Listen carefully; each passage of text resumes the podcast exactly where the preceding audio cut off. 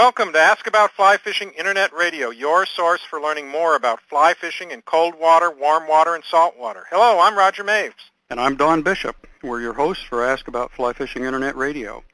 On this broadcast, we'll be featuring Jeff Currier, and he'll be answering your most important questions on European fly fishing techniques. This show will be 90 minutes in length, and we're broadcasting live over the Internet.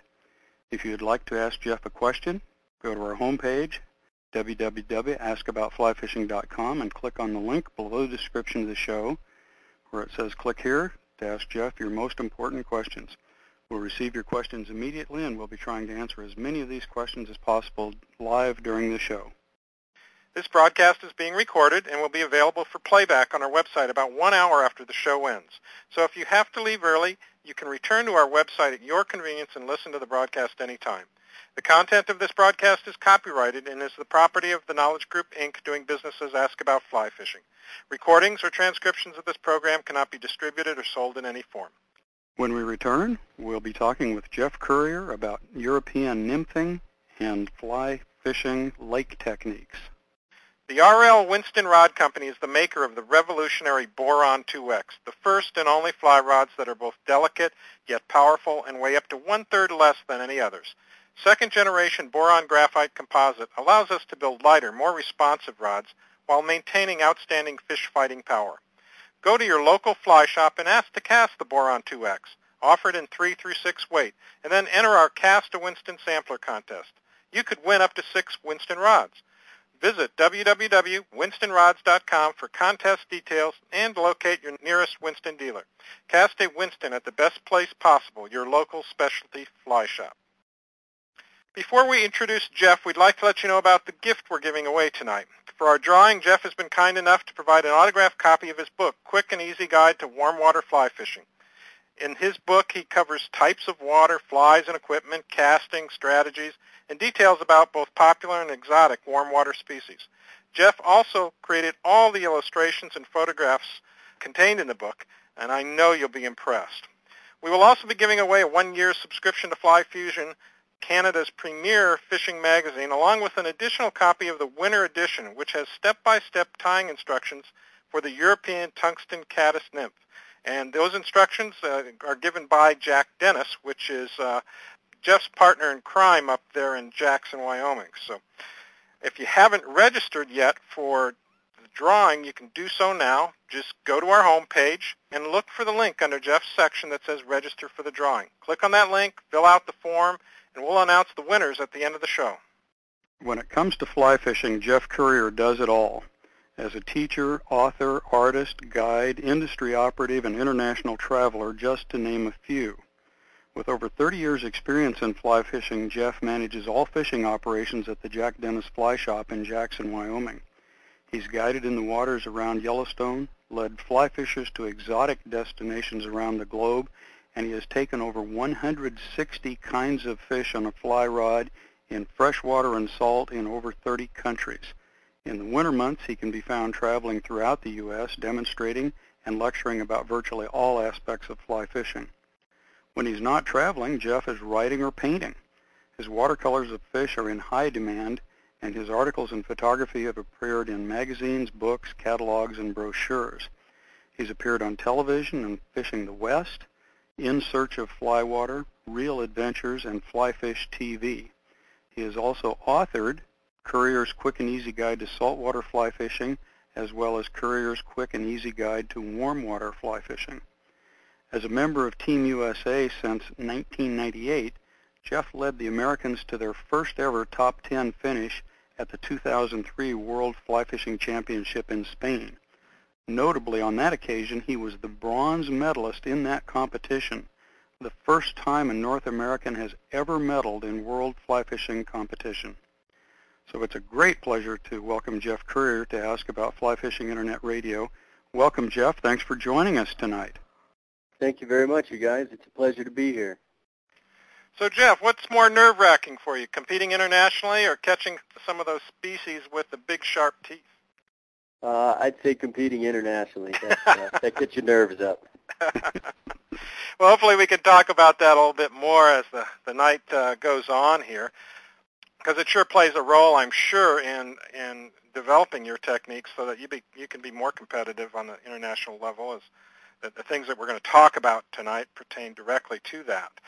Let, us start out with, uh, and what more appropriately than a question from the Netherlands, uh, one of our European fly fishing partners over there. Uh, Jay in the Netherlands, and I know Jay listens in a lot because he submits questions, has submitted questions in the past. But he says, what are, in, in your view, uh, what are the fundamental differences between the American style of fishing compared to the European way? And I, I, I think you can kind of develop this out just in general because people are going, well, what's, you know, what's different? I mean, how is there an American, how is there a European way? So maybe you can give us some history and background about that. Yeah, no problem. Uh, it's quite simple. European fishing is actually tougher than what we have here in the United States, particularly in the Rocky Mountains where most of us fly fish for trout. Uh, the Europeans have been fishing to their trout species for thousands of years. We've been fishing to ours for just hundreds of years. And uh, there's also quite a few less fish over there in Europe to catch. You know, pollution, especially in the uh, Eastern Bloc countries, has uh, lowered populations of fish. And uh, let's say you were my friend Vladi from Poland and you had to go fishing and catch some fish for food and there weren't many there, you'd get pretty darn good at it. Whereas like today I was fishing and yesterday, you know, anytime I go fishing within an hour of my house, I know I'm going to catch a lot of fish and I don't have to be nearly as careful. So they've developed techniques that uh, let's just say that they don't miss as many of the smart fish as we do because we miss our smart fish, but there's another easy one to catch right around the corner, so we don't notice that we're not fishing as hard and, and using these techniques. Hmm. Well, Jeff, uh, we, we see a lot of handles placed on the techniques. Uh, it seems like each different country in Europe has a, a differing uh, uh, nymphing technique. Uh, what uh, what are what are the different ones that are out there? Well, the ones you hear about the most are the Czech nymphing, which you know I refer to as Polish nymphing because the history that I've got from the Polish nymphing is that the Poles invented this style of nymphing, which is a short line nymphing. I'm sure we're going to get into it with the questions. And the Czechs have stolen it from the Poles. Now, who knows? You know, it's like neighboring states here. We all have our little differences, and we say we did it before them. Uh, the bottom line is, though, the guy that is probably the best at this Polish-style nymphing is Vladi Trzebunia, and uh, he won the gold medal in Finland and pretty much put this Polish nymphing on the map. And because he's Polish, I think those guys have the right to call it Polish nymphing. Now, these techniques uh, that are used predominantly for trout, I believe, are they suitable for other species such as steelhead or use with two-handed spey rods?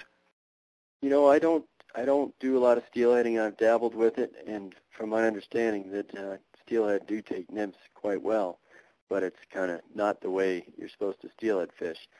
I think that if the water on a on a steelhead river was a little bit off color and you knew where the fish were and you went in there and thumped some big nymphs out there or steelhead flies in the Polish nymphing manner, I think you would tear them up. I think it'd be really good. Well, so then when we're talking then, uh, and, and there seems to be more publicity about Czech nymphing than there is Polish nymphing, but those two are basically, you said, uh, very similar, or the same types of rigs that, and like we said, we, we'll get into that in a few minutes. But then the Spanish style that you wanted to talk about tonight too, that is a, a different animal in itself, correct? That is very different. The Spanish nymphing uh, is a long, long leader type nymphing, very light tippet. I mean, just an example, you may have a 25-foot long leader ending in 7x tippet. Uh, very clear water, which is why they have to do this method, whereas you know, the Polish nymphing that is used frequently over in Eastern Europe, the, the waters are usually a little bit off color. And also they're fishing for grayling there, whereas over in Spain it's almost all brown trout. So yeah, it is very different. And uh, you know, when I got off the plane in Spain and, and our little host showed me this new technique, I said, how am I going to learn this in a week? There's that much to it, huh? We've got a lot to learn tonight. yeah, we do. Mary Bransford in Anchorage, Alaska wrote in and she said, hi, Jeff. Just what is it that makes Polish or Spanish nymphing different or even better than what we do in the, the States? Now, you, you did say just a minute ago that it's tougher fishing over there. So um, what, what makes these methods better or more effective than, than what we do over here in the States? Okay. Well, First of all, there are situations over here where our, you know, high stick nymphing or an indicator nymphing might be better than their method. Um, but in general, the Polish nymphing is deadly. It's a short line method, and it covers water better than, than the nymphing that we do. What they do with the short line is they literally put six to three, six inches to three feet of fly line out the tip of the rod, and they fish. They cast straight upstream of themselves and drift it down in front of them, maybe two or three times, and then take a step. And they will go completely, if possible, go completely across that river over to the other bank, take two steps downstream, and walk all the way back across the other way. And uh, I noticed from learning how to do it now is I don't miss an inch of the water, not one inch. So you, you really are going to cover almost every single fish. Whether eat your fly or not, I don't know, but coverage is amazing. Now, so for the for the Polish method, you're looking for relatively shallow water, not terribly rapid flows. Is that uh, is that the characteristic that you're after? The the rapid flow part, not true. They don't fish too deep, usually uh, six feet or less, and uh, sometimes it'll be you know, fairly slow. They, they actually is not a good method for super slow water. Okay. But fairly slow to very fast, it is affected. And um, another thing I should mention that makes the Polish nymphing so important is, first of all, they don't use indicators. And I think that comes from the Europeans doing lots of competitions. And uh, indicators are not legal in a competition. In fact, the upcoming competition in Portugal, I need to really have my act together fishing without an indicator because it's not allowed. And uh, that's one of the reasons they use this short line because with the short line, short leader, let's say, they don't miss many strikes because the rod is closer to the flies. We have a question that asks uh, how you would compare the Polish technique with, say, short line or high stick nymphing techniques that are uh, used in the West, at least here in America. It's very similar to our short line techniques, but we tend to always, when we have a short line, we raise our rod up in the air and we kind of dead drift the flies. The Polish, they actually have their rod tip very low to the water. You know, again, it's that short leader, so and they want to have the tip of that rod as close to their flies as possible. But the other thing they do that it took me a while to get this is that they actually pull their flies downstream slightly, whereas we're dead drifting them, trying to bounce them on the bottom. They get their flies to the bottom. They throw it upstream a little bit. When the fly is on the bottom, they start going slightly faster than the current itself. And what I was taught was to pick, you know, a little bubble on the water, maybe a floating leaf or a stick, and just actually make sure that I was gaining ground on that leaf or bubble. And eventually, you know, I'm going to probably pass it because I'm swimming my flies along the bottom.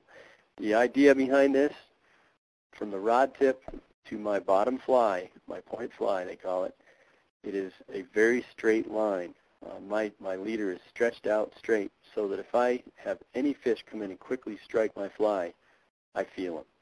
Whereas when you have slack, like we do typically fishing with an indicator, a lot of times fish come up and hit that fly, we never even know it. Well, it sounds like, Jeff, that, that we, we aren't fishing to fish here. We're fishing areas of the stream. Uh, sound maybe because of the the water's off color there, like you say, more times than not. Uh, but this isn't sight fishing, right? Not really, but let me tell you a really neat story. Um, the first time I ever fished in Europe, and that's where I met Vladi, the, my friend from Poland. And uh, he said, you know, I didn't know this guy very well. He just said, go out there and fish this run. It's full of grayling. See how you do. Well, I went out there and I I fished away, and you know my usual techniques. You know I wasn't using an indicator, and I had practiced quite a bit. And uh, after about five minutes, I picked up a grayling. I looked back and kind of smiled at Vladi. He looked at me like, yeah, whatever. Uh, I made a few more casts, caught another one, and I looked back to see him, and he was stomping in the water up behind me because he was so disgusted that I had only caught two grayling. He said, "This is one of my best spots. Watch this." And he casted, landed a grayling. He cast again, he landed a grayling. Then he took a couple steps across. He cast, landed a grayling. I said, well, that's really amazing. He said, you know what I'm doing? I said, no. He said, see that rock just barely under the surface over there? It was pretty off color, but if I look carefully, I could see this rock. He said, if there's a fish or several fish in this area, where are they going to be? I said, well, maybe there'll be one above that rock, maybe there'll be two below that rock. He said, right. He said, well, when your fly's in that area, just for kicks, set the hook and see what happens. So it's kind of like, okay, I'm just going to set the hook when I think my fly's there, just in case something grabs it in a split second that I set the hook. And lo and behold, my first cast, I did exactly that. I set the hook, and I got a fish, and I said, wow. He said, do it again. I threw it up there again. Before, I was kind of setting the hook on the fish that I thought might be above the rock. Now, I can't see these fish. I'm just assuming. I set the hook there. There was nothing. He said, don't pull your fly in the water. Do it again. I said, what do you mean? He said, make your subtle, subtle set. And if there's nothing there, let it keep going. So I did it again. I did a subtle set there, nothing. When, it, when I thought it was behind the rock, I set the hook again, and I got another fish. Kind of like fishing, the, you know, the way Darth Vader swings his uh, his lightsaber. I mean, it was unbelievable. And since I've started doing that, I really catch a lot more fish because I'm not missing strikes. We have a question from South Dakota where they've got some uh, pretty fine uh, trout fishing out in the Black Hills, and and they're requesting some specific details about your setup in terms of how many droppers you have, how how you're weighting them, how you uh, gauge the the leader and the tippet, and uh, then we'll also ask a question later about the nymphs you select. But could you just uh, give us some of the technical details of your of your terminal gear? Okay. I typically do this with a five-weight rod, nine foot. Uh, a lot of the Europeans prefer a nine and a half or a ten foot rod. I tried it.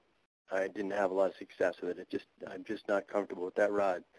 So I've stuck with my nine foot, and now I've gotten to be pretty good with the nine foot rod. But that's personal preference. Um, typically, when you have a, you know, we as Americans, we set up our fly fly rod with our fly line, then we put on a butt section of like 30 pound test, and then we put on a tapered leader. Well, Vladi grew up where monofilament was very difficult to get, and uh, a lot of times he used just a level leader. And he tried the butt section when I introduced him to it, and he immediately didn't like it. And I saw why right away because that 30-pound butt section, whether it's Maxima or some heavy material, it tends to have a little bit of coil in it. And Vladi immediately pointed out the fact that, okay, when you have that, if a fish takes your fly, you won't feel it until that's straightened out. So immediately I was like, hey, wait a minute. So what I do is I use about a 0x fluorocarbon for a butt section, and I put down, oh, maybe two feet of that. From there, I'll jump to 2x, and I'll put two feet of that. And from there, I'll do 4x and put two to three feet of that, making that my tippet. So I end up with essentially a six to seven foot leader. Sometimes the 4x material might be a little heavy. Uh, one thing you always have to keep in mind, the heavier your tippet, the less your fly is going to sink. You know, 4x and 5x may not seem like it's going to make a whole lot of difference in effect of the fly, but I'll tell you what, when you put a nymph on 5x, you will get really good action and catch more fish. And of course, that if you're not breaking them off because you're fishing in a place where it's all big fish like the Box Canyon over in Henry's Fork or Madison or something. But uh, when I use 5x tippet, I change it slightly. I will do a 1x butt section, then go to 3x, then to 5x. Okay, and and then you're sweeping your rod along pretty much parallel to the to the water surface. That's right. Essentially dragging my nymphs downstream. You know, I'll and reach way up, way up with my, you know, I'm right-handed, so I'll flip it up way up high, stretch my arm, and then I'll start. As soon as I think they hit bottom, I'll start pulling, and I can actually feel my flies taking the bottom. And when I feel that, then I know, okay, time for me to speed up a little bit, uh, which will probably keep me from getting hung up, but also will be pulling my flies through the zone a little faster. And I think it, I think it excites fish to see something that's getting away from them. I mean, we know it does. We've all seen fish, you know, when we're stripping in a streamer. Sometimes the faster you pull it away, the, the harder they come on and get it. Okay, and then so the the bottom nymph is the most heavily weighted, or are they all equally weighted? My bottom nymph will never be lighter than the others. There may be times where I'm using two identical nymphs, but oftentimes, most often, I have a heavy fly on the bottom and uh, a lighter fly above. And I usually 20, you know, competition, we have to have them 20 inches apart or 50 centimeters. But if you have them a little closer, like maybe 15 to 18 inches, that is the most effective way. Now, so you usually do a, a two two uh, fly rig then, as I it seems to me I've read in some articles that, that some of these guys are using three or even four flies or something when they're doing these techniques. Ninety percent of my fishing is just two flies, and for those of you out there listening, you got to be careful where you live. I know a lot of places in Canada is a one fly uh, law. Uh, there are a lot of states that don't let you use more than two flies. However, Oregon, you know, they allow you to use three flies, and a lot of the European countries you can use three flies. I played around with it. It was a little bit much for me to handle, you know, where I can't practice it here in Idaho. I think in Idaho it's two flies only.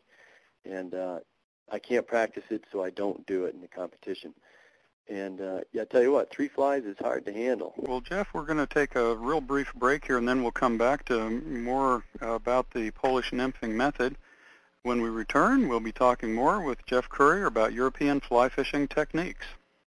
Pere Marquette River Lodge, a full-service Orvis-endorsed lodge, fly shop, and guide service located on the banks of the historic Pere Marquette River in Baldwin, Michigan, providing year-round lodging for the business or pleasure traveler, as well as a full-service fly shop and guided trips for steelhead, salmon, or large resident brown trout.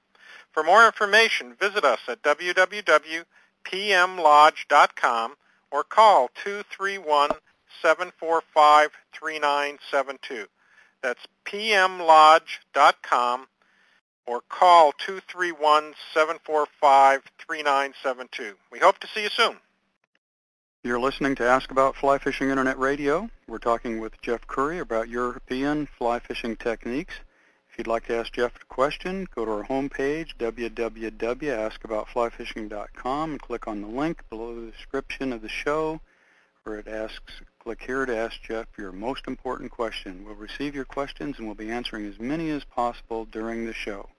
Uh, Jeff, uh, before we get back to the Polish uh, nymphing techniques, uh, could you give us a little bit of uh, of an idea of what it is that uh, that keeps you so busy running around with all your different interests and maybe some of your contact information. Well, I live here in Victor, Idaho, but it's easiest to, to get a hold of me at the Jack Dennis Fly Shop where I've worked for 20 years. Uh, I'm in there Thursday through Monday, almost every uh, every day of the summer. In the wintertime, of course, I'm out doing sports shows, and if uh, an adventure comes my way, I usually I usually take advantage of it. My my biggest fun right now is chasing exotic freshwater species all over the world. Uh, why don't you give us your website where people can see some of your artwork and uh, find out about your books and, and your events and so forth? Sure. My website is simple. It's jeffcurrier.com, and Currier is often spelt wrong. It's actually C-U-R-R-I-E-R. And uh, got a home page there with all kinds of things you can go see my artwork. Uh, I'm putting up some of my past articles on there, and I'll have more soon. Um, you can see some pictures from my recent trip to Egypt where we fished for Nile perch. All kinds of cool stuff. Sounds exciting. I know looking at your books is uh, on warm water fishing that we're giving away tonight is very exciting. All the different kinds there. Um, it's, uh, it's it just shows you how much fishing I have yet to do. That's right. What um, we got a uh, um, a question here from Larry Tullis in Ogden, Utah. Now, I know Larry Tullis is a very accomplished fly fisher as well and guide up there on the Green River, I believe. And um, it's kind of a long question here, but I'll, I'll read it off to you, Jeff. I used weight on the bottom of my nymphing rigs I call bounce nymphing since the 70s, but free weights are illegal during tournaments. So weighted flies are the next best thing to sink and anchor nymphing rigs. Since weighted flies are an integral part of the Euro tourney nymph fishing, how do you organize your nymph boxes for weight control? According to weight, by the gram, and what are your favorite patterns that are both weight and attractor imitator? Well, Get all that's that? a good, good question from an old friend. I haven't seen Oh, okay. in a long time. But uh, I, I'm like most fishermen. I'm I'm not perfectly organized by any means. Boy, I tell you, I was I've been organizing all afternoon, getting ready for this trip coming up and I was going through my nymphs, and I don't weigh them by gram. No, I am not at all. And I know a lot of people do, and I know a lot of the competitive European fishermen do, and maybe I should for that reason because they are often successful. But I look at the size of my head on the fly, uh, my bead head, you know, I can tell a regular bead from a tungsten bead because tungsten beads have that little octagon shape. So I, I put all my tungsten beads on one side of my box, and I put all my regular beads, bead nymphs on the other side. And I just do it, you know, I put the small ones on top, and they get bigger as I go down, and I know they're heavier. And I do have my bottom row of my fly box is what I call bombs. And um, they're big tungsten beads on there. And the nymph is extremely fat, so I know that it has tons of lead under it. The only problem is on those bomb nymphs, I might tell you right now, a lot of times they have a terrible hook gap, but I still use them because they are the bomb, and they, they basically bring my smaller flies down to the bottom. You know, a lot of competitions, like Larry mentioned in his email there, you cannot add any weight to your leader or fly. So your fly has to be tied very heavy if you want to get down to the bottom. Now that um, he also mentioned this other type of, of fishing uh, using uh, you know free weights, which again is getting getting the nymphs way down there. Um, he called it sink and anchor nymphing rigs. Can you kind of talk about the differences between that and Polish nymphing on, on the, effect when you're fishing? Well, I think that uh, the free weights, I think it's like a sliding, you know, egg sinker type thing that you can put on your leader, which, you know, you can, they're very easy to cast, so you can take a much heavier piece of lead or, you know, someplace you can't use lead, but a much heavier weight and still be able to cast it nicely. And um, as far as bottom bouncing, I'm not sure exactly what Larry means. I'm going to guess that perhaps he's putting this this or a heavy weight on the end of his leader and actually keeping his flies above that. So he's got this heavy weight pulling down two flies from above. It's actually a, a real good way to work around not being able to fish three flies because you can fish two small flies and still get them down there because you have the heavy weight at the end of your leader. Do you think uh, still the, the in, in the same situation the Polish nymphing is going to be more effective than that that type of rig? You know, I, I do. I like I like the Polish nymphs. You know, when I got to Poland a few years ago, um, I went into a fly shop with my friend Vladi, and I looked around the fly shop. The dry flies were terrible. I was like, Vladi, I got, I'm fine. I don't need this. I know these are probably your friends. You want me to spend some money here? And he goes, No, no, I want you to see the nymphs. And the guy pulled out this tray of nymphs, and I picked up the first nymph. I mean, they were gorgeous. I just I started picking through them, and I started dropping them on the counter, and I saw how heavy they were. It was actually kind of funny. Um, it looked like he had, oh, maybe 300 flies there. And I said to Vladi, I said, how much are they? And um, Vladi asked the guy, and I did the math in my calculator there, and he said that it was about 33 cents a piece. Huh. And I said, these are the flies that are going to work best in the competition? He said, yeah, they are. And I said, well, I think I'll take them all. I bought all the nymphs there. And uh, I've taken those nymphs with me all over the world. They are so much better than the nymphs that we typically tie here in the States. They're low, they're very, let's say, you know, thin profiled, which makes them sink well. They're weighted like none ever. I mean, just, it's unbelievable how they, they wrap their lead on there and just, it's almost like they wrap on the lead, then smash it up so it takes up less space and wrap over it again. And then they throw that tungsten head. And not to say that heavy nymphs are always the way to go, but I'll, I'd say that 75% of the time, the heavier nymph is, the better chance you're getting down the bottom, the better chance of getting that fly in front of the fish's face. Well, is there any formula that you use when you're setting up this tandem rig? Are you using a, a bright color fly with a, a dull dropper, or is there any, any sense to what you select? Absolutely. Um, if I'm fishing a river that I'm not familiar with, which let's say I went over to a river in Eastern Europe, and never been on before, my bottom nymph is almost always a pretty good size black nymph, maybe a, a stonefly type of nymph, about a size 10, let's say, very heavy.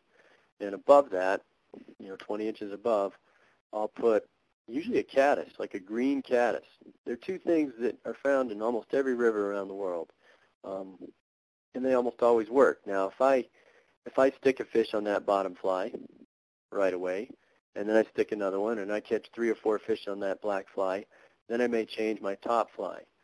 Vice versa, if I catch a couple fish on the caddis and the black fly is not doing anything, I might reach into my box and get a great big caddis and put it on the bottom and see if I can start catching fish with that too.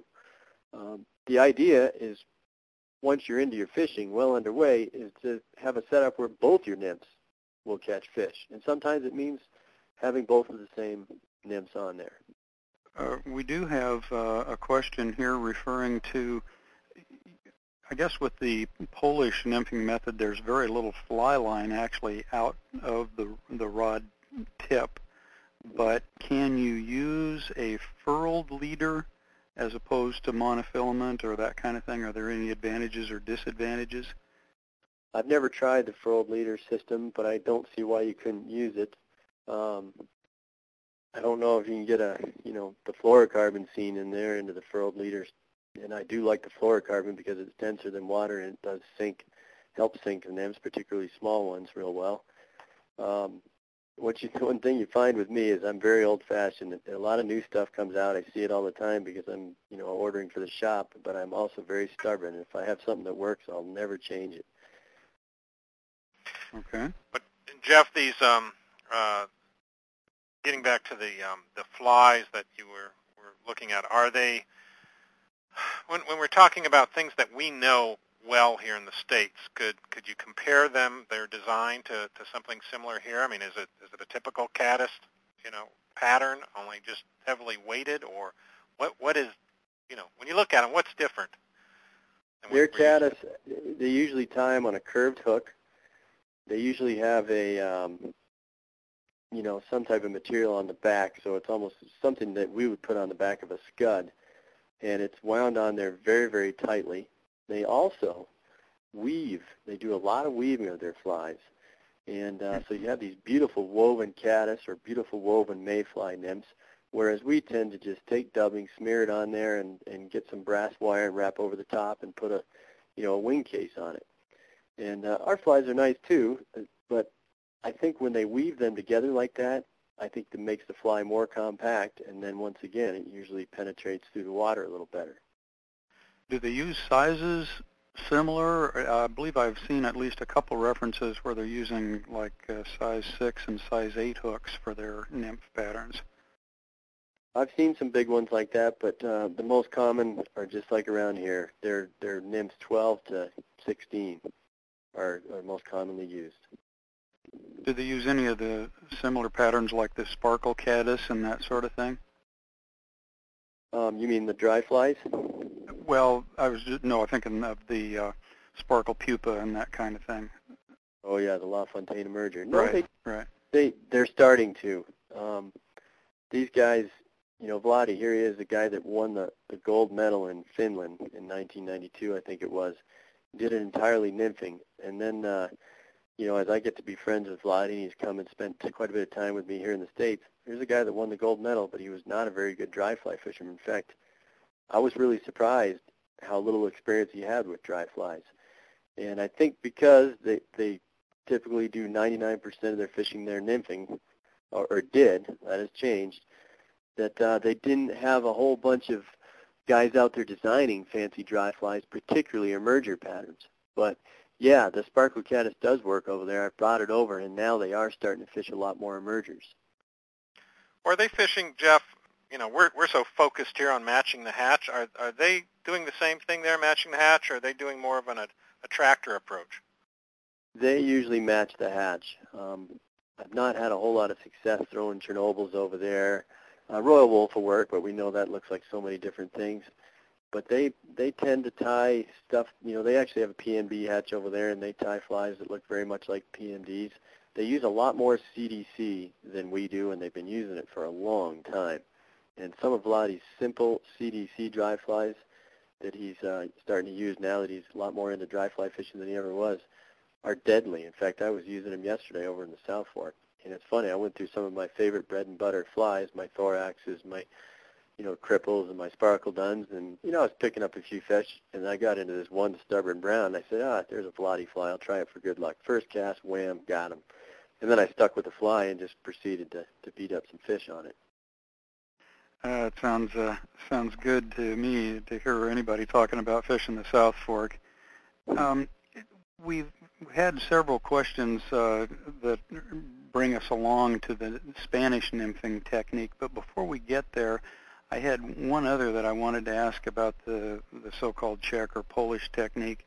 And I believe I've read where at the end of your drift you give the fly a little bit of extra action with just a little flick of your wrist that uh, may turn on that last little instinct with the fish. Is that uh, is that something you do regularly?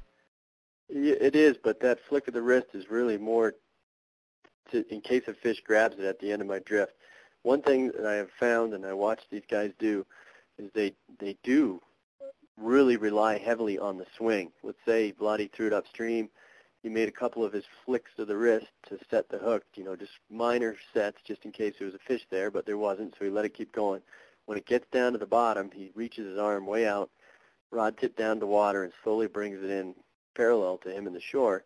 And as the fly swings, he uh, expects fish to get fairly excited, and right at the end, he does do another one of his hook sets, just in case, because we all know that when your fly is directly downstream and your rod's facing that way, you don't have a lot of shock absorption in the tip of your rod. So a lot of these fish kind of they they grab it real quick and it tears out of their mouth, or they just don't get hooked good. But he does that little flick, and I do that little flick, and it's pretty effective. Well, it sounds like Jeff, when we, from what what I've learned here, to just kind of summarize, uh, one, we're we're pulling the the fly downstream, which is kind of an unnatural thing for us Western fly fishers out here to do because we're used to that natural drift uh, approach. Um, and then uh, doing those in, in, intuitive sets, I, I, I, guess you describe them as, uh, even when you're not sure you have something on. And I, um, I've noticed that fishing with other fishermen that, that are, are better than I on the river, it seems that that, that is the, the deciding factor. It seems like they, they are getting more hookups because of that. So, But when we talk about um, this technique, there's you know, those are all upsides to getting more fish. Are, are there any downsides to using uh, the Polish technique? Absolutely. Um, it should be an interesting tournament coming up in Portugal, the World Championships, because Spain, Portugal, that part of Europe tends to have very clear water, very spooky fish, and uh, the water typically is uh, moving a little slower, at least what I saw in Spain, and I think it's going to be similar in Portugal. Well, walking right up on top of a very spooky fish with a two inches of fly line or six to six inches of fly line and th- three feet max and plopping very heavy flies into the water is not good for spooky fish. And um, I don't use it everywhere around here, that's for sure. I wouldn't walk over to the Henry's Fork and, and plan on doing it. Box Canyon, yes, but some of the lower stretches, no. So you, all it is, it's a technique that you have to have in your quiver so that when you do need to use it, you do. But uh, there are times when you don't. Okay. Well, let's uh, take just a brief uh, break here. Uh, when we return, we'll be uh, talking with Jeff Currier, and we'll be directing questions regarding the Spanish nymphing techniques. At the recent FFF conclave, the majority of professional fly tyers were by far using the Rite, that's R-I-T-E bobbin, the Rite bobbin. Made in America, in fact, Montana made by Merco Products, four models are available to produce all sizes of flies and to handle all types of fly tying materials. Every Rite bobbin features a unique micro-adjustable tension setting.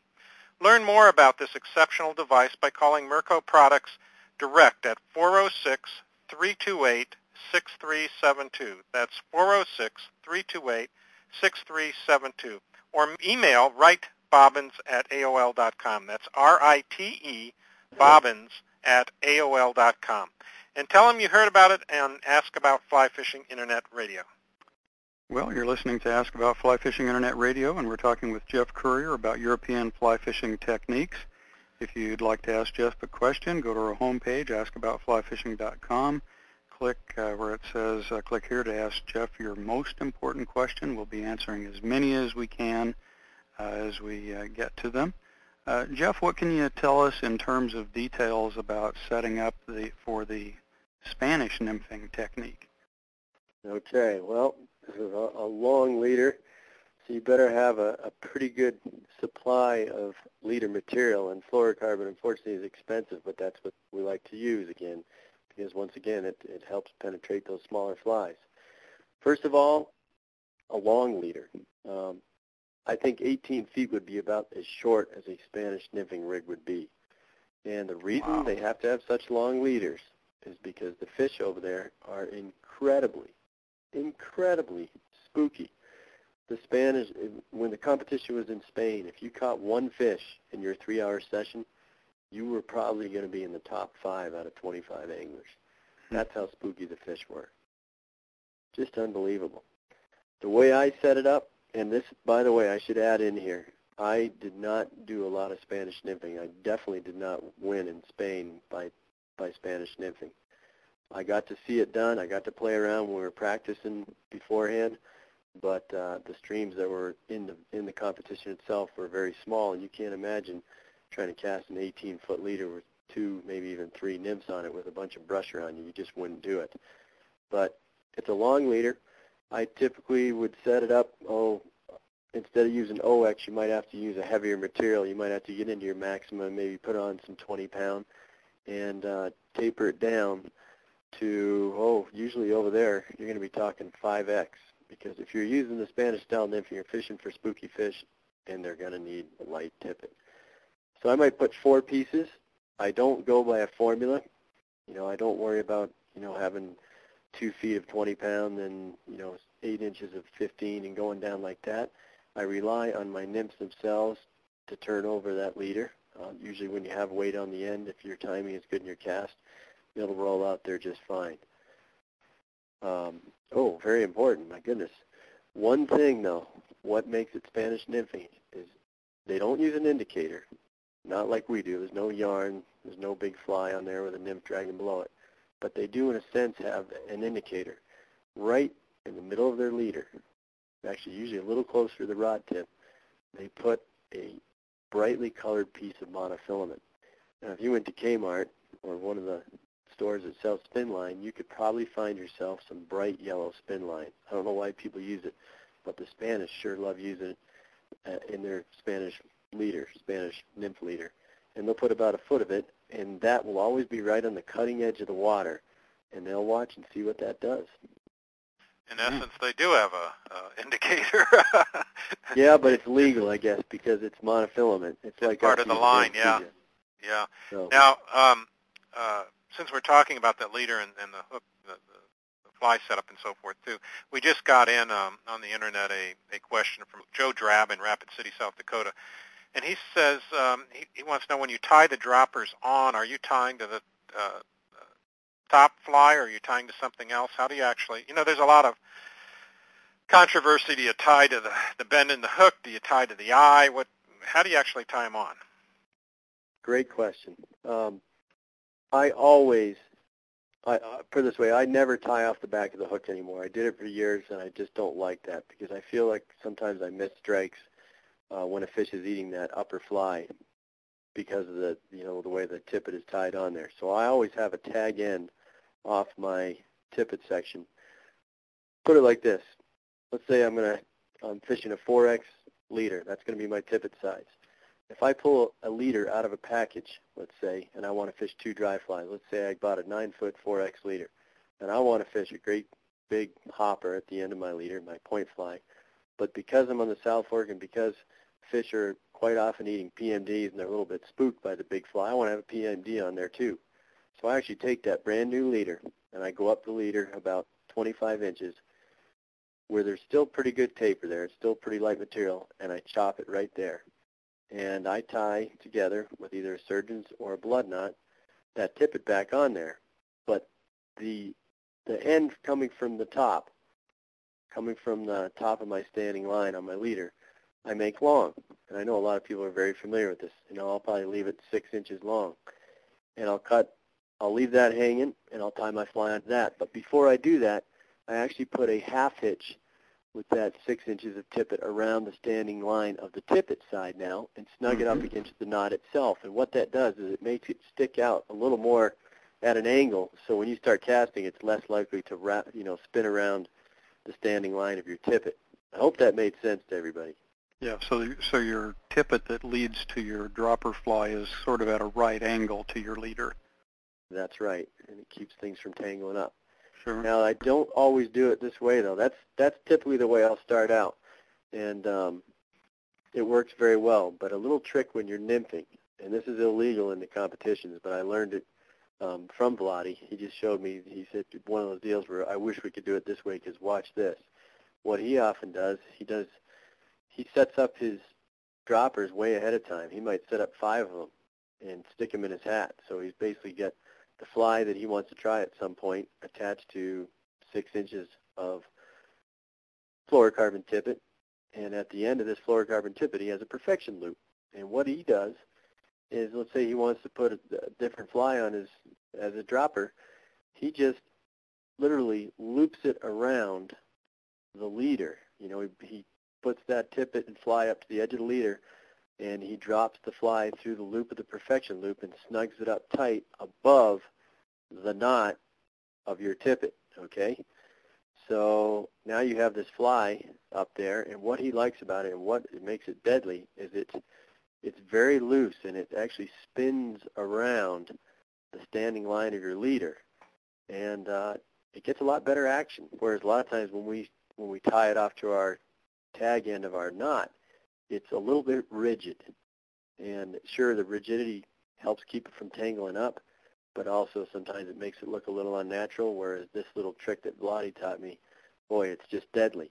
It tangles more, but all I have to do is cut the tangled mess off, reach into my hat, and loop another one around there.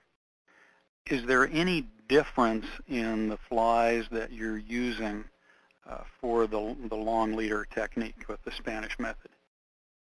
Usually uh, I'm using more mayfly imitations. A lot of times the in Spain, it was a, a mayfly contest for the most part. Sometimes we used caddis, but a lot of times it was PMDs, parachute Adams, and match the hatch for this or that.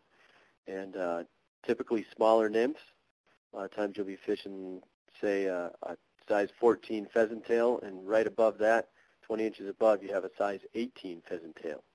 And I think that has a lot to do with uh, the long leader too, because now you're getting down to 5x at the end. You can have a pretty long piece and really get good action with those smaller flies. Now, the uh, what about the the actual techniques and strategies you would use on the river with with that technique, and how does it differ from the Polish? Well, first of all, the rod tip is high up, and uh, again, the Europeans, particularly the Spanish, they like uh, longer rods. You know, a lot of times you'll see these guys doing this method with a 10 foot long rod, and it does make a little more sense. And uh, when I do it, I do I do sometimes wish I had a few extra inches on my nine foot rod, because then you can almost reach over some very fast current, perhaps to get to this little slack water spot on the bank on the other side, and um, so you can keep your line from being affected by that fast current. Once they get the fly out there, just like uh, the Polish nymph, they want to get it down deep first, but then they just guide it with their rod tip. And a lot of times they'll they'll drag it a little bit, but really they're going for a dead drift. They're just kind of following with their rod tip, and a lot of times they will walk downstream, kind of hopping along to try and get as long a drift as possible. So it's could you say that the Spanish is more of a, a stealthy type approach as opposed to the Polish?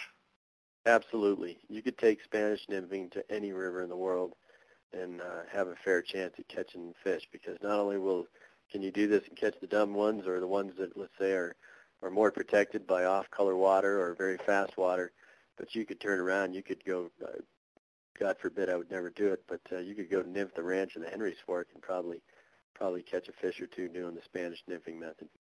You should never nymph on the ranch, by the way. and why is that? it is one of our best dry fly rivers in the world. Oh, it's it's just kind of like a uh, an unwritten sin there, huh? yeah, I think a little bit. A co- commandment, I should say, thou shalt not nymph in the ranch. yeah, absolutely. Oh. Jeff, I've got a couple of kind of technical questions, I guess, that have uh, have come in. One is I, I'm struggling with the thought of how to get a real low profile in a heavily weighted nymph, and you alluded to uh, how tight they, they wrap, but I, I still, when I tie myself, I have a real trouble uh, ending up with low profile nymphs. Uh, are there any tricks to doing that tie? You know, I I'm a terrible tyer, and I don't. If there is, I don't know them. There are certain flies I buy, and uh, small nymphs like that. A lot of times, I will when I see Vladi or if I'm in Europe and I have an opportunity to buy them, I I buy them. I think I think it's the tungsten head as much as anything, and then fishing it on light tippet more than the nymph itself. You know, we have a tendency because in the Rocky Mountains, particularly, we have big fish. If you go out there and, and nymph, you know, a size 18 nymph, you're going to have to do it on 4X or you're going to get broke off every time. Over there, their fish are typically smaller, so they can break down to a 6X, and I've even seen Vladi using 7X tippet with size 18 nymphs. And it gets down there big time, and, uh, you know, pulling in those little grayling. Well, then the other question relates to Roger and I have had the occasion to see uh, some videos on fly fishing waters in Portugal, and we're led to understand that those may be waters that are used for the World uh, Championship venues. And these waters are very shallow. There's all kinds of stuff hanging over them. And I'm wondering how you're working an 18-foot leader in water like that. Well, I can tell you, I won't be. That's for sure. And I don't think on those rivers those guys are doing that. Um, where we learned that technique, and we had a, by the way, we had a very good guide uh, in Spain. His name was Ayator.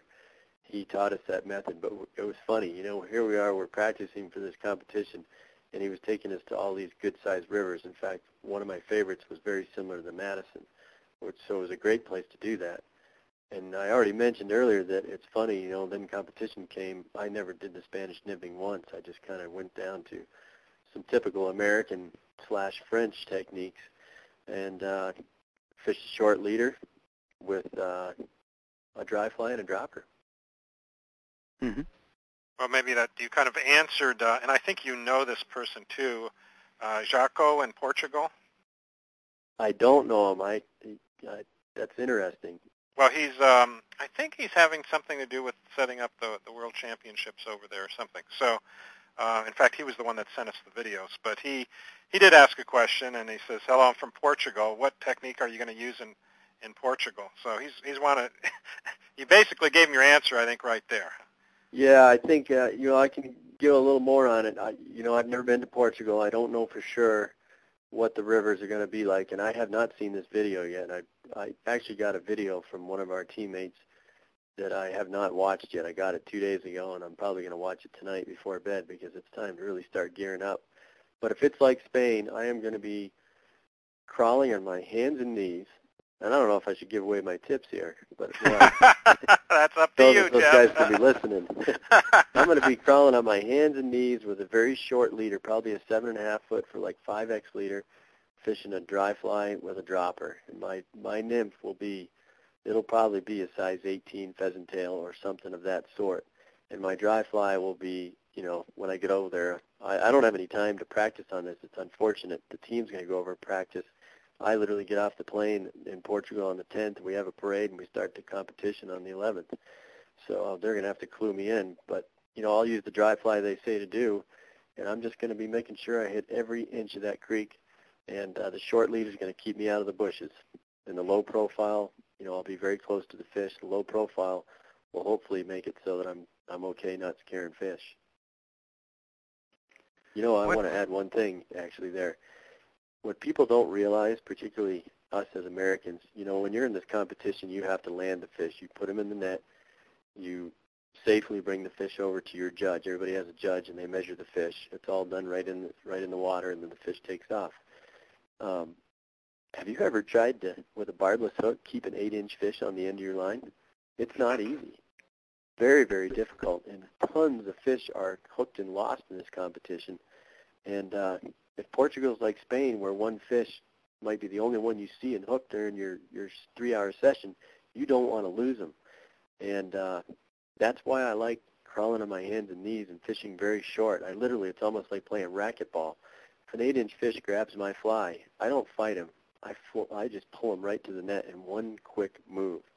And a lot of times those fish are flopping around my net, and my fly is long out of him. Huh. Interesting, yeah, because the, the the small fish do flop around a lot more, and you don't have that heavy weight on your line keeping it taut. So uh, I, I understand totally. Uh, you just don't want to set that hook too hard either. a lot of heartbreakers, I tell you, lose them right by the net, and you're just oh terrible. Yeah, yeah. Well, we watched uh, Don and I covered the fly fishing championship here in Boulder on the Front Range in Colorado, and uh, we we watched a lot of that kinds of activity. We watched uh, um, one of the the British fly fishers literally walk across the stream up to his neck in water. I mean, his his waders were full just to get that fish in over to that judge. So yep. uh, it it they did anything and everything to get that fish over to that judge. It was uh, pretty interesting. Well, um, we're coming up here to uh, another break here, and um, when we return, we'll uh, we'll answer more of your questions about European techniques. I see we've got a few coming in here on the internet, so we'll try to get those answered as well. Uh, so take it from here, Don. Royal Gorge Anglers is a full-service fly shop on the Arkansas River in Cañon City, Colorado. They provide both walk wade and float fly fishing guide service on the Arkansas and South Platte rivers, as well as several private high country ranches. Their specialty is fly fishing education, and they work to assure that everyone making a trip becomes a better fly fisher. For the best service and the most fun in the Southern Rockies, visit the folks at Royal Gorge Anglers, the gateway to southern Colorado. Conveniently located on U.S. Highway 50, only 45 minutes from Colorado Springs. For more information, visit their website at www.royalgorgeanglers.com or call 888 994-6743.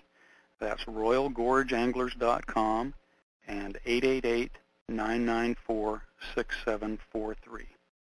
Well, you're listening to Ask About Fly Fishing Internet Radio, and we're talking with Jeff Currier about European fly fishing techniques. If you'd like to ask Jeff a question, just go to our homepage at www.askaboutflyfishing.com and click on the link below the description of the show that says click here to ask Jeff your most important question. We'll receive your questions immediately, and we'll try to answer as many of them live on the show as we can. Jeff, uh, I've got a couple questions here that uh, refer back, I would say, to both nymphing techniques. Uh, the first is, do these techniques uh, work on warm water species? You've talked about trout and grayling.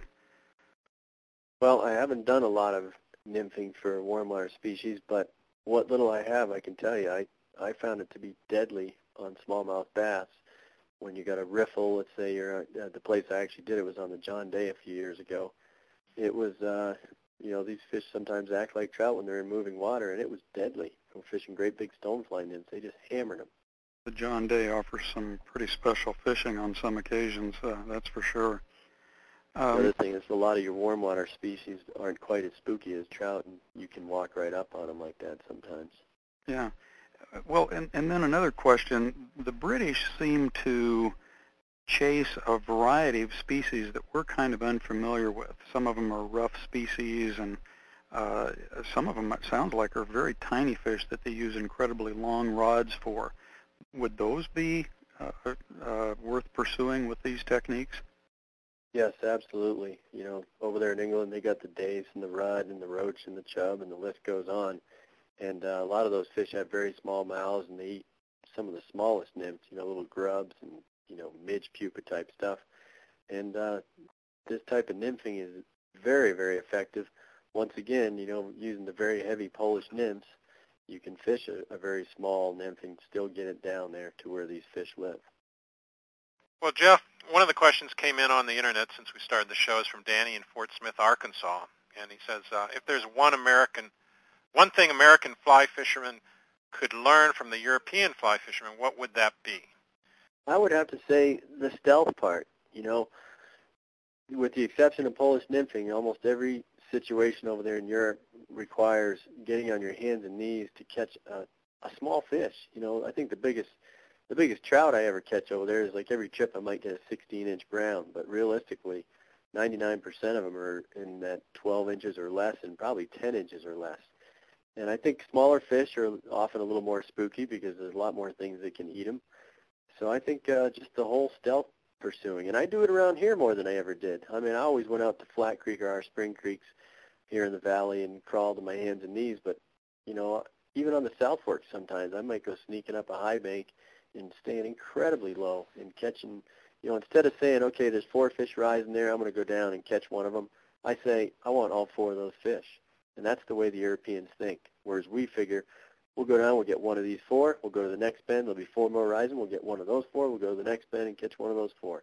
These guys, they don't have that opportunity. So every time they see a rise, they go for it. Are you mm-hmm. saying we're a bit spoiled over here, Jeff? I know I am up here. yeah, you are in uh, a pretty country and uh, country that's full of fish up there. That's for sure. Yep. Well, Don, why don't we move on and talk uh, about the English lake techniques? Here? Yeah, go ahead. Well, how do they how do they fish differently than we would fish a lake here? I know this morning, in fact, Jeff, you were out trying and practicing some of these techniques. Why don't we just start from scratch and uh, and tell us how the English approach a, a lake? This will be good because maybe I can teach myself something because this morning was pretty tough.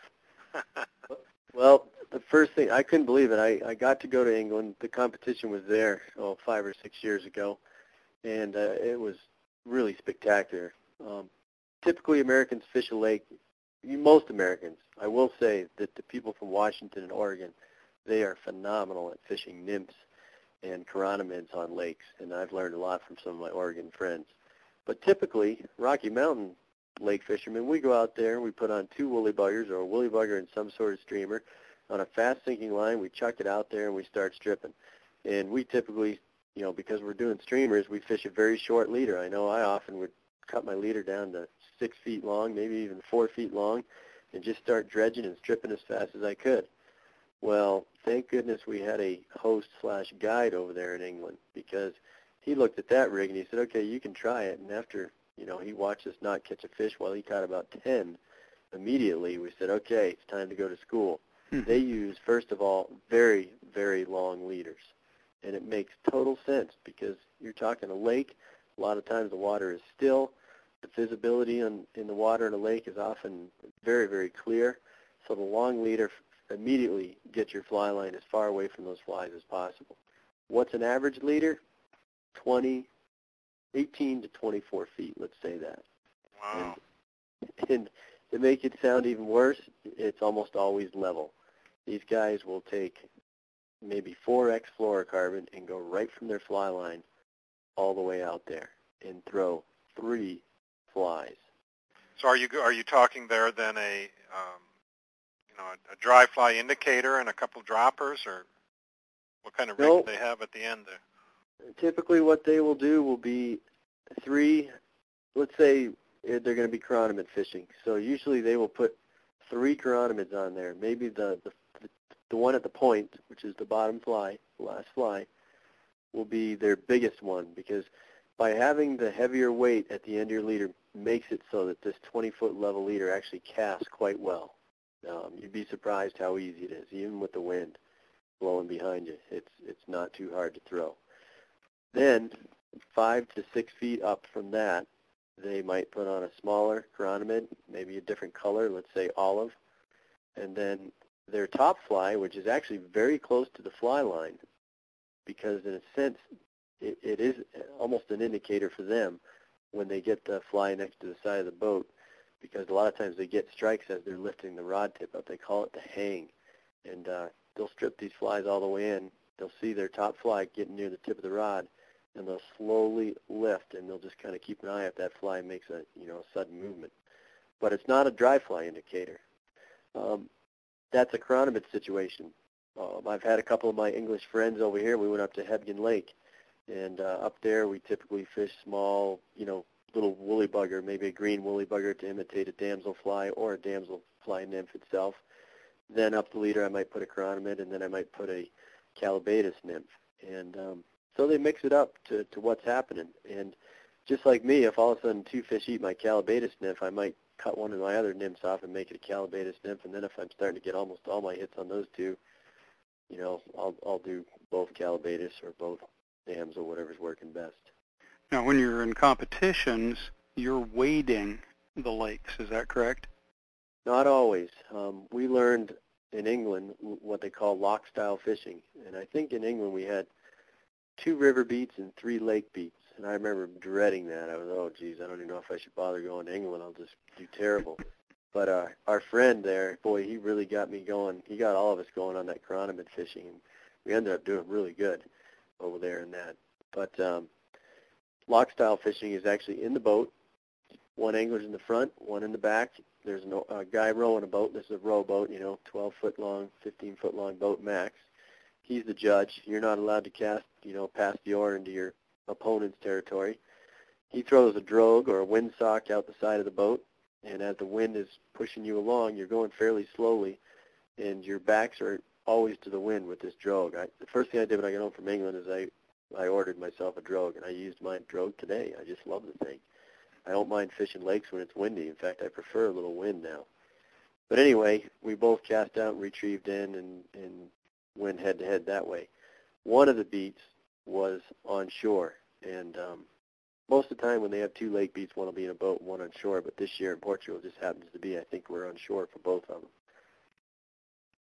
Now, when when you talk about your retrieves, are there different types of retrieves you use with these setups you talk about? Yeah, if I'm fishing, if I'm imitating small fish and leeches, then I usually do a strip. You know, and if I'm doing small fish, I will, I will, you know, do six to eight inch long strips. One thing the English do, if they're doing streamers, though, they have a system of say six casts. So they do one cast with the six inch strips, then they do one cast with, you know, a foot and a half long strips. Then they do a cast that's short and very fast. And basically what I'm saying is they never do the same cast twice until they get consistent results on it. And that's something that makes a whole lot of sense. Um, think about it. When you're lake fishing, a lot of times we find ourselves daydreaming. We're just casting and stripping, casting and stripping. There's no real method to our madness. We're catching that occasional fish. We're satisfied. The English want to find out exactly what, what technique it is that they're eating uh, that's making them eat, and narrow it down to three try, three of these strips, and then maybe even get it down to one and catch a fish every cast. And they'll do the same whether it's nymphs um, or streamers or leech pattern. Kind of like the old saying of you know uh, continuing to the, the same old thing and, and expecting different results. you know, it's it's not going to work that way. You have to change change something to to get uh, to get different results. What about the chironomid um, retrieve for something like that? Very, very slow. You can't uh, you can't do it slow enough most of the time. And uh, even today, that's how I caught. By the way, we got one fish today. We fished Ashton Reservoir, which is uh, in Ashton, Idaho. It's uh, the Henry's Fork dumps into it, and I don't know one person, all my friends or anybody that has ever fished it, and uh, usually that means it's lousy fishing. So I figured what what a better thing today to do if I'm going to practice for Portugal than to go over there and fish a lousy lake and see if I can't catch a fish. And uh, I got one today on a on a chironomid. You know, a pretty nice rainbow too, so there are some fish in there. But uh, I started out stripping, you know, or doing the hand over hand retrieve, they call it, uh, too fast, and I knew it. You know, I was drifting towards my flies, and I felt like I had to to keep them moving towards me when realistically the chironomids are usually laying out there. They they have a, a real wiggle about them, but they don't cover ground very fast. So your your hand over hand retrieve has to be very very slow. Well, in the in the lakes in Europe or specifically, I guess, in England, do they use any of the devices that we use, like a pontoon boat or or float tubes? I'm sure they do. I have never seen it in the lake fishing I have done. One thing we have not mentioned tonight, and um, probably should, fishing in Europe is not always easy. It's uh, there are public waters, but if you're a serious angler, you probably don't want to spend too much time fly fishing on them. You end up 90% of the time on private water, whether it's a river or a lake. Even the lakes are often private. And most of those private lakes, and all the ones that I have fished, included in your day on the lake is a boat, and they're usually it's usually really classy little old wooden rowboats. I know they were in England and France. And uh, sometimes they come with a guide. Usually they don't. I actually like it better when they don't because it's fun to go out and kind of explore the lake. But uh, I've never seen anybody in a tube or a pontoon boat.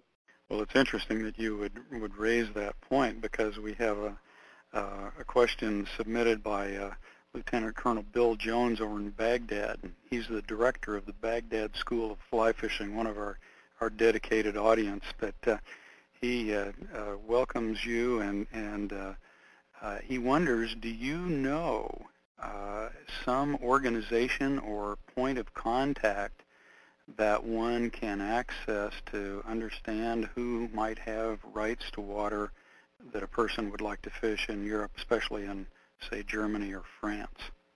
Uh, Germany, I don't because I've never been there. France, boy, see, when I'm over there in these tournaments, everything is set up for me, so I've never had to do the dirty work. And I can tell you right now, um, the language barrier in France for me, that, that pretty much would sum it up that I would have some serious trouble. And in Eastern Bloc countries, forget it. I watched Vladi struggle to get us, you know, permission to fish on some water in Slovakia, and Vladi speaks fluent Slovakian. Um, so it, it is very difficult. All I can say is fly shops are now popular in Europe. You go in the fly shops, talk to them, um, break out the money. Europe and is expensive. I hate to say it, but you know, spend some money in the shop and and, and make them aware that you want to spend a little money to go fishing on uh, some some quality water. And you know, money talks. You know, I travel all over the world, and when I get in a jam, a lot of times I have to open my pockets up. But as a die-hard angler, I travel that far. I I really want to get on the water, and Currier will pay to play. yeah. Um, I actually, uh, when I got this question, I, I jumped on the internet real quick. There was one site that might be helpful to Bill. It's dmoz.org, and you could search international fly fishing, and you may find some references. Uh, the Federation of Fly Fishers website might also be helpful, since they're an international organization. Well, I think, uh, as you, you said it, Jeff, um, the local shops are always, no matter where you are in the world, the best source of information. And, uh, they know the flies, they know the water, uh, they have the connections, and what better place to go, I think, and, and give them the support. Now, you said it's expensive in Europe. I'd expect that, I think, in England and France and so forth. But even in the Eastern Bloc countries, it's expensive for fishing because sound, uh, you know, I've been told it's it's relatively inexpensive to travel in in those countries. Well, get over there quick because it's changing fast. Um, I think my first trip to Europe or to Poland was 1998, and um, it was so cheap I couldn't believe it. I told you about how I bought all those nymphs for 33 cents a piece. Well, my next trip back to Poland was I think year 2000. I went back over to see Vladi, and uh, things had already changed. And uh, I was back over there a couple times in 2004, and now it's not cheap anymore. Not in Poland anyway. Slovakia is still fairly inexpensive, but still the fishing. I remember paying. Vladi and I did some fishing in Slovakia just for fun. It was one of the few times I fished in Europe just for pleasure. And I remember we spent some money to get on water. You know, you've got to buy a license for almost every single river that you fish. So if you want to fish three or four rivers during the week, you know, you don't want to be locked to one river that could be thirty dollars times five, or however many times you want to do it, or more. I think uh, there were a couple rivers in Slovakia. They were gems, by the way, the River Vach. But I want to say that we paid, you know, ninety or or hundred dollars for a, a week's pass. A week? Oh, that that's not too bad. It's not quite as expensive as golfing yet, right? No, still not. you say ninety bucks for a day, right? That's right. Yeah, there was uh, one of our listeners. Um, in Ireland uh, wrote us, and he's been uh, kind of relaying his experiences on, on fly fishing. He's trying to hook his first Atlantic salmon, and I can't remember right off the top of my head what the um, river he was fishing, but evidently it's a real prominent, well-known river for Atlantic salmon. But uh, basically, it was costing him, I think, about twenty-five to forty-five dollars a day or something like that to fish. And uh, it got more expensive the further up the river you got. I guess where the fishing got better, you paid more. But that's certainly something that in the United States and Canada we're not used to at all. Um, so I guess I guess you better bring your your Visa and Mastercard, right? I think you better. Uh, in a lot of those little countries like Slovakia, I think even better you bring cash. bring cash. yeah, I don't remember my credit card doing too well in the sticks there. Well, Jeff, um, one one other closing question maybe on the English Lake came in from Maury Bransford up in Anchorage, Alaska, and he says, there just one thing about English lake fishing that, that you should apply to your fishing, what would it be? What's your takeaway from what you learned in England? Well, I'm going to throw two things at him there. First of all, that long leader has really been good for me, and um, I outfished my pal today. He had a, a, a typical American leader. I think he had about a nine foot leader, and I had the 20 foot leader. And um, the other thing is changing that retrieve. You know, this is, you know, fish react differently to different movement. You know, and in different days too. You know, it's a lot of weather dependent stuff or what the temperature of the water is. And uh, changing that strip every single cast. Build a formula. I know I have one now. And uh, when you narrow it down to what they're into, into chasing and you're catching fish, do that one every time. Uh, but you've got to narrow it down to what they're what they're into. Well, I've got a couple questions that relate to international competitions. Uh, one is uh, actually from probably someone you know. Let me see if I'm going to find him real quick. In Omaha, he wonders if you could sort of describe the process that one goes through in order to attain the level of international competition that you've reached? Well, uh, how did I get on the team essentially? Yep. Yep. Well, in 1990, Seven, I believe, the world competition was held in Jackson, Wyoming. And I didn't, I'll be honest with you, I had no idea there was such an event. I didn't know there was a world championships of fly fishing. So I was very inquisitive right away. I'm like, really? You know, what are we going to have a team? And uh, I said, oh, yeah, we always have a team. And um, it was a team that basically the anglers all paid their way out of their own pocket to go to this thing. And I got to see how the whole thing operated. And let's say that the American team was basically a gentleman's team. It was uh, five guys. It's a five-man team that could afford to do this. And not necessarily the best fishermen. And they did very poorly in Jackson, Wyoming, which really got the the hairs in the back of my neck kind of twitching a little bit, and uh, a lot of guides in town. And of course, I was like, hey, you know, couldn't we have put together a team of you know guides here in town and won this thing? And they said, yeah, but you know, you got to pay two thousand dollars just to enter this thing, and then you got to pay your hotel and your travel and all that stuff. And most of the time, it's in Europe, and that's expensive. And I said, okay, well, I guess I'll never get on this thing. Well, I got a call from uh, the team captain that winter, and he said, "How serious were you about asking about being on the team?" And I said, uh, "I was until you told me it came out of my own pocket." He said, "Well, if you find yourself some sponsors sponsor money, you can go fish on the team in Poland this year because nobody wants to go to Poland that normally goes." And uh, me and another guide in Jackson, one of my good friends, we we finagled our way onto the team, and we both had good results. So we were invited back. Now Nowadays, you have to compete to be on the team, which is going to make the American team much better than it's been even in the past few years since we've started getting some some people like myself. I mean, there's a very good chance that 10 years from now we're going to have five guys on the team, or anglers, let's say, gals too, that are very capable of bringing home a gold medal every time they get in the water over there in Europe. So your predictions for the future of Team USA? I think that uh, we have a good chance of getting a team medal for sure in the next three to five years. And this year, I will tell you, this year we have our best team ever. And we have had some top 10 finishes. I would like to see us get a top five this year. I mean, this is my last time I'm going. Uh, it, it takes a lot of work, and you know the body's getting a little old for crawling up and down rivers for four days. But um, I really would like to see us win a medal this year, and I think we have our first real good chance.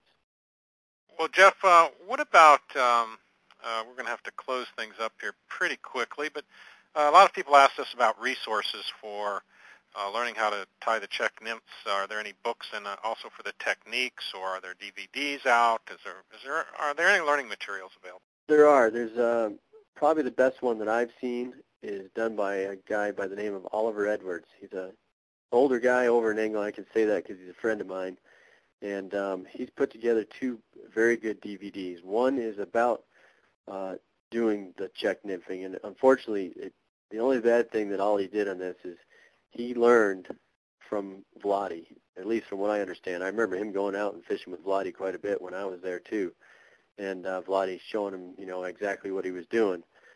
But uh, he calls it Czech nymphing in his DVD, and you know it's basically the same thing. But he also has a DVD where he ties the nymphs, and he did a lot of tying with Vladi too when when he was in Poland. So I think it's the best one. I've seen it. We sell it at Jack Dennis, and um, yeah, it's it's it's going to get you going. One of the other things that uh, was asked here by John Morsey in Fairfield, Connecticut, and I may have gotten his last name wrong because it was kind of a disruption on the, the typing. Um, what is a good source for, um, uh, he's talking about continental fishing techniques in, in Europe specifically, uh, because, besides the occasional article about Czech nymphing. He says, I found nothing else about the centuries-old fly fishing traditions of Spain, you know, home of the Coquillon and, and Italy of the Basilinian flies, um, Germany, Yugoslavia, those kind of things. Found any resources along those lines? I, uh, whenever I travel to a country I'm not familiar with, it's it's always on the internet, and it's just, you know, trying every angle uh, about the information I'm after, and a lot of times I come up with things, and a lot of times you'll find a book. Um, the problem, of course, is it might be in the language of the country. Normally it is, so it's hard to to grasp. Um, for up-to-date information, you know, that that was kind of about the he asked a question about the history, for instance, in Spain. But for up-to-date European techniques, some of the English magazines are very good. And uh, God, I wish I had one here. I could tell you the name of them. But I've seen some, and they always have articles about you know some of the European techniques. Do any of the techniques apply to uh, using trico imitations? We have a question here from a fellow who fishes on the South Platte, where tricos are a big deal. You know, I haven't run into tricos over there, but uh, I understand in Portugal tricos might be a big part of our our fishing. And I'm going to fish a trico the way I do here in the Henry's Fork, and I like to uh, put the fish that's rising for the trico downstream below me, and in across, and I will cast my fly past the fish and about 10 feet above them, and I will raise my rod and drag my fly into the feeding lane of the fish. That does a couple of things most importantly, that little tiny trico, it, it, when I start dragging it, I see it. You know, a lot of times you land your trico out there on a long leader, which trico fishing is typically a 15 or 20 foot leader deal for me. Uh, I spot the fly, and then I can put it exactly in the feeding lane of that fish.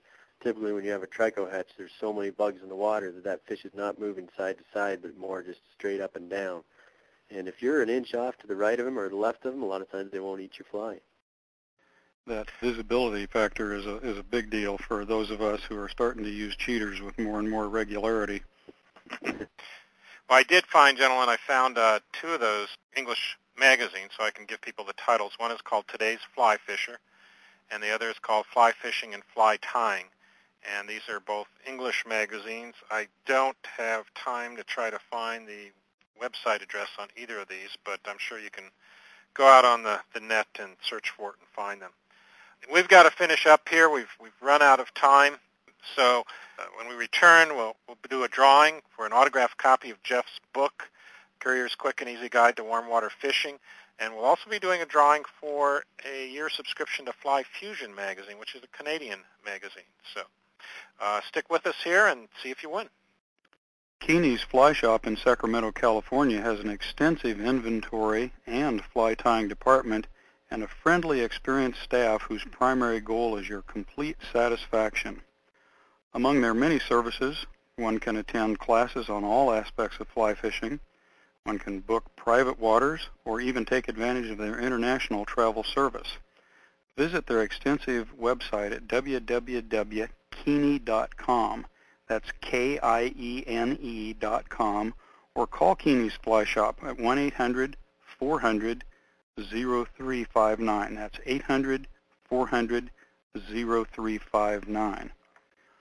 On our events calendar tonight, we see the School of Fly Fishing offers a fly fishing course August 27th through the 31st at Canyon Creek Ranch near Melrose, Montana.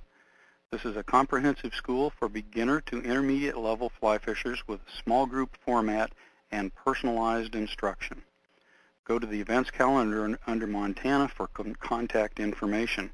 Remember, list any fly fishing related event yourself on our events calendar, and each week we will select one event to highlight on our show. Don't forget to remind your local clubs and fly shops to list their events, and uh, that's going to cover it for that. Great. Just a quick reminder to everyone before you leave our website tonight, please take a minute and give us your feedback about the show. If you can, you can find a link on our homepage in the section on tonight's show, and it says, what did you think of the show? Just click on that and leave your comments. We'd sure appreciate it. So now it's time to give away an autographed copy of Jeff's book, Currier's Quick and Easy Guide to Warm Water Fly Fishing.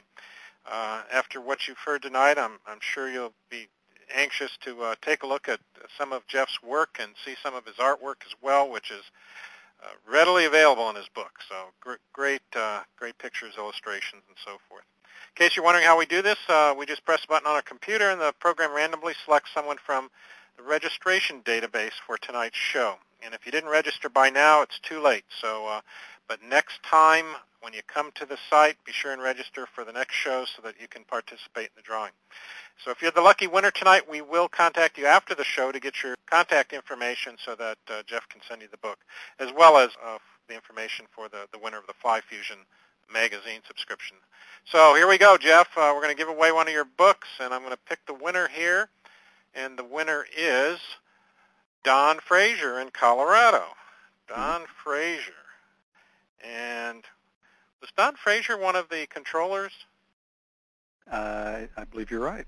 That's I think true. he might have been one of the controllers on the, um, we interviewed. championship here in Colorado recently. We met him on the river. That's correct. Uh, so congratulations, Don. Um, I'm sure you'll enjoy the book. And uh, now we're going to give away a one-year subscription to Fly Fusion. It's Canada's premier fly fishing magazine. Also, uh, the publisher, Chris Bird, also said he would put in a, a copy of the winter edition of their magazine, magazine, which had a step-by-step tying instructions for the European tungsten caddis nymph. And those instructions were given by Jack Dennis.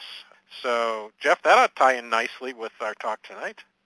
Absolutely. What a deal. Yeah, what a deal. So let's let's see who the, the proud winner of that is, and we'll again press the magic button here and see what we come up with. And I have Rick Baker of California as the proud winner of the Fly Fusion magazine. It's a great magazine, by the way. If you haven't seen it, uh, take a look.